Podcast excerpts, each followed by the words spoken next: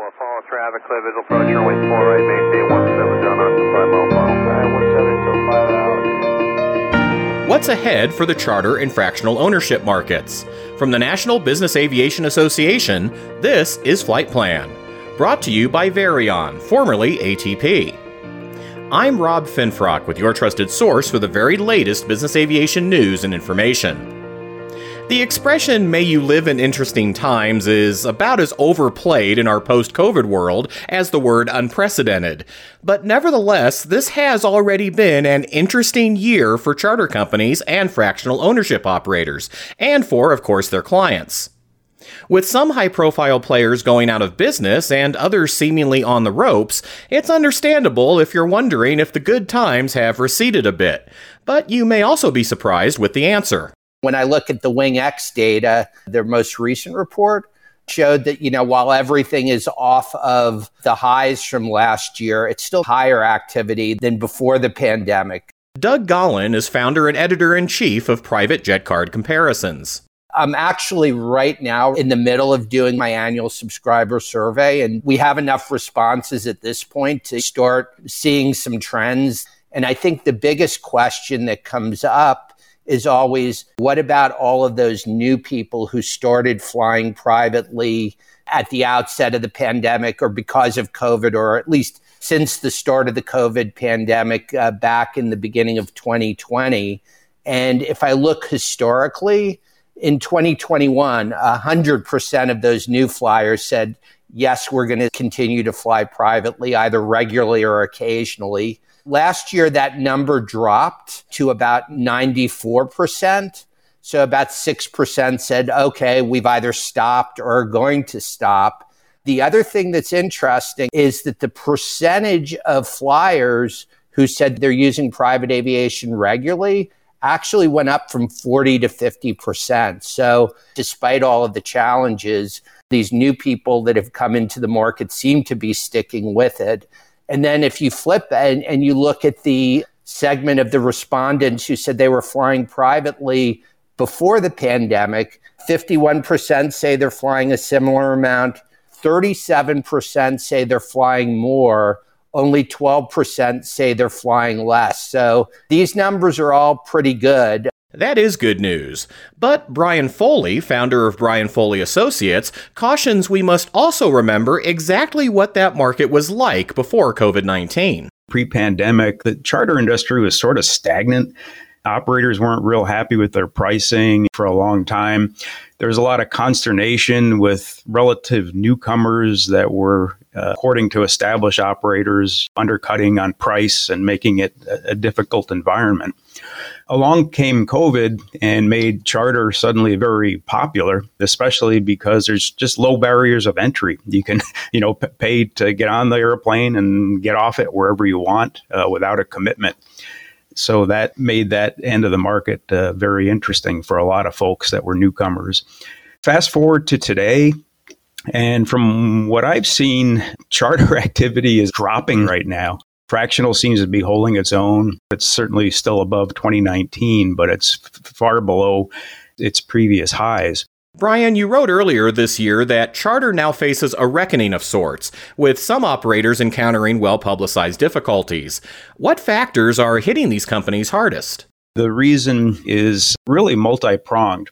First, a lot of these companies that are experiencing difficulties right now have a high load of debt. So they were very leveraged companies. At the time when they were operating before now, uh, the cost of capital was very low. Investors were very interested in, in coming in and helping early stage companies like this. So it was a, a good environment to be in. But where we are today is that money by investors is going elsewhere, more attractive opportunities than, than aviation. The bills are coming due on those debts.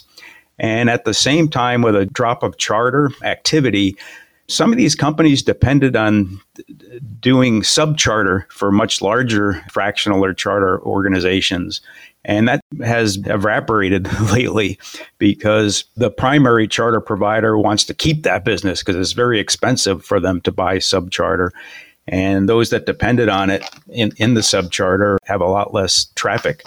So, a, combination of all those things debt, a reduction in charter and, and sub charter, and the lack of investment dollars is, like I said, be a little reckoning in the industry right now that started, and I, I think we'll continue to see this through the rest of the year. My third guest today is Roland Vincent, president of Roland Vincent Associates. And Rolly, having heard Brian's and Doug's perspectives on the market, do you think we're experiencing a momentary blip right now, or is this more of a new normal? I think one of the factors we are looking at is really the supply chain. Think of the supply chain of our services industry. A lot of folks talk around the OEMs and, and you know them getting parts or not getting parts to their line. We've been seeing that in the operating world for some time where essentially the charters have not been able to perform to the level of demand that really surged starting really in mid 2020 after the pandemic had been what two three months along.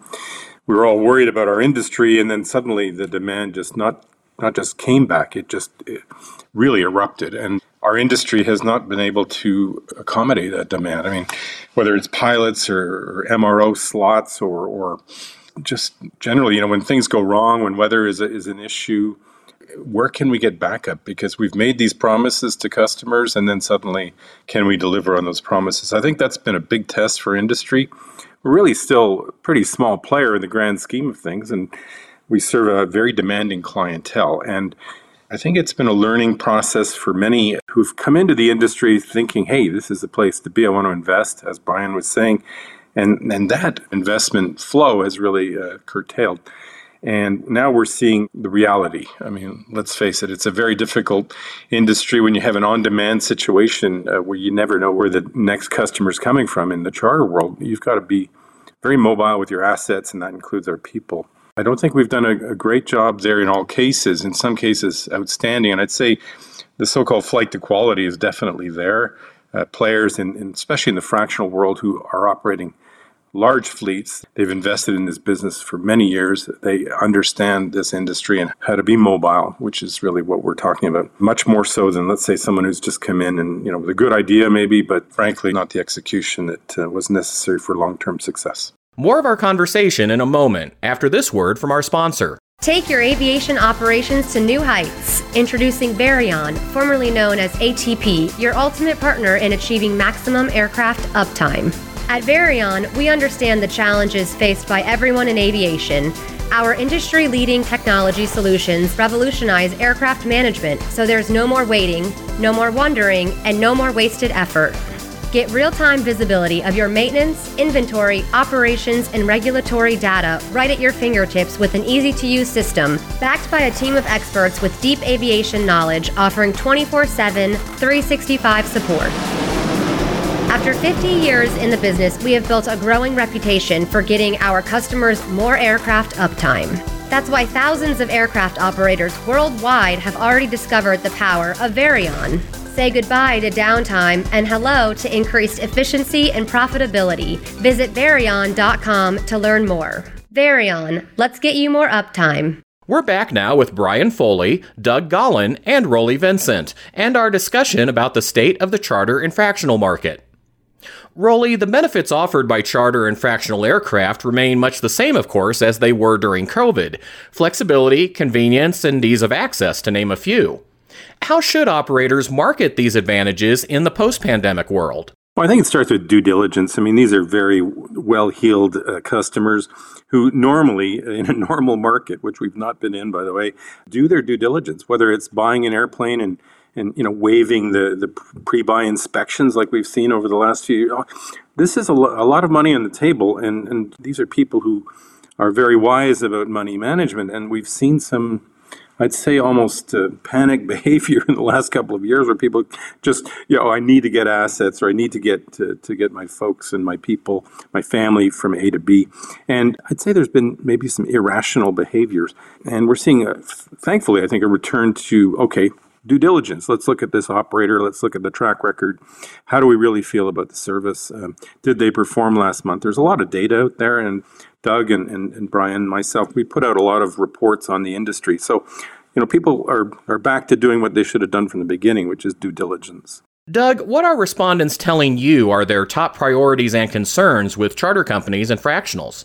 As Rolly mentioned, there have been service letdowns. Some of those are because of companies buying companies and trying to consolidate operations in COVID. Some of it's supply chain shortages, part shortages, labor shortages, shortages of pilots, you know, delays getting fueled at the FBOs, air traffic control delays. So people were paying more and getting less. And in fact, I think there's a lot of action right now, sort of musical chairs, where if I looked back a year ago and looked at the percentage of subscribers who said they were able to negotiate some type of concessions, free hours, flight credits, things like that, the percentage that are getting some some type of additional perk that they're negotiating beyond what was being offered has increased. So the providers are hungrier. About 60% of the respondents to my survey who answered that they're looking to maybe change providers. The number one reason is price, increased prices. Flight delays were around 38%, declining customer service 32%, too many blackout days 24%. So they're looking at the prices that they're having to pay to renew with their current provider but when they go out and they compare, because they're thinking about how much was was I paying 12 months or 18 months ago, the last time I had to purchase, well, they're seeing that the prices have gone up across the board. And I think when we talk about sometimes companies are having challenges, I did ask a question this year about uh, are you concerned about the financial viability and stability of companies? And these people certainly are concerned, but at the end of the day, they're weighing the money as it seems like a factor. Despite all of the, the turmoil, all of these issues we see and we read about, these people are still focused on how much they're paying. And now it's getting back to that wheeling and dealing type things. So I think it was like that before COVID and it's getting back to that. So, Brian, how concerned should operators be about passengers leaving the charter and fractional market? What can they be doing to retain them? There's not a whole lot that can be done. I mean, it's a human behavior factor where someone leaves a program or flies less and it, it's often cost driven. So stopping that person who's let's let's call price elastic, that's very sensitive to pricing, is a difficult thing. But that's certainly something that customers do is from time to time when their term is up or they use up their their jet card hours, they, they might poke around, they might talk to someone else that's using it, you know, one of their friends or colleagues. So that, that's always a risk of changing. I guess the very reason that people enter a program as far as being easy to, to come in. It's just as easy to divorce yourself from that too. Um, there's really no strings attached, and once you use up your hours or finish your flight, you're free to go. So there's there's really not an incentive built in like with buying a fractional share or buying a whole airplane. It sounds like the charter and fractional markets are proving to be more resilient than the perceptions might indicate. But should we expect more turbulence ahead, Brian?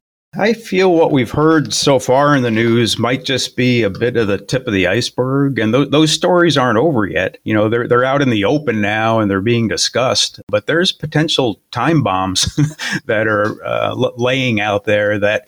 If they implode or decrease in size by any significant amount, it wouldn't only affect them and their stakeholders, but it could potentially affect the, the used aircraft market if there's a bunch of aircraft divestitures, which in turn could hurt the folks that do leasing or loans, which in turn could hurt the new aircraft manufacturers since there's so many, you know, used ones on the market.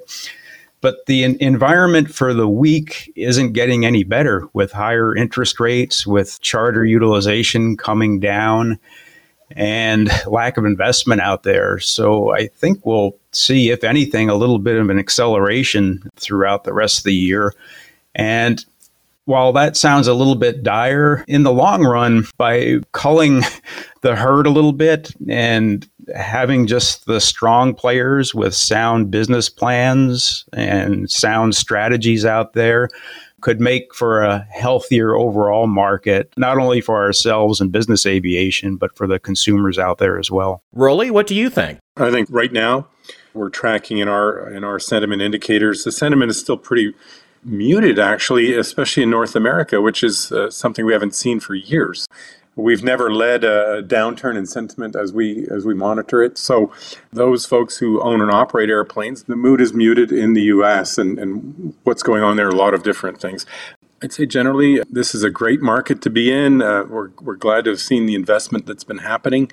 We're seeing a distillation effect right now where things are settling down a little bit, and, and those customers are going to stay are in the back of the airplane. That's great. Some will have dabbled and, and, and are going to leave, and if they haven't left already, that's that's normal.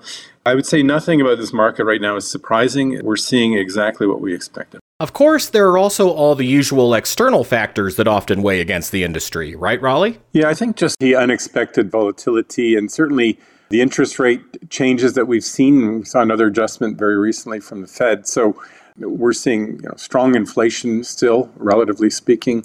So those are some of the big picture items that are, uh, I think, affecting the market. Doug? I have to agree with Brian and Rolly. I think there's going to be a lot of challenges for the providers. They're now getting pressure from people who are saying, don't push my rates higher. Negotiating is coming back. And at the same time, for the providers, their costs are going up. Pilots want to be paid more, maintenance techs want to be paid more, training costs more, ports cost. And so the operating costs are going up, the pressure on what you can charge the consumer is going down. And so it's going to be a very, very interesting next six to 12 months.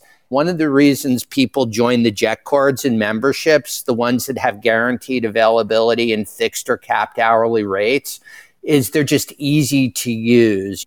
You know, in some cases, if you look at those specific programs that have been in the news, they have aircraft types or service areas that are somewhat unique where they're doing things where there's not a lot of competition. And so, unless there's more bad news about these companies, they're going to remain attractive to a segment of consumers because they're doing something that maybe the other companies aren't. Brian, I kind of went into this discussion with the sense our current situation felt a little different than what we've seen before.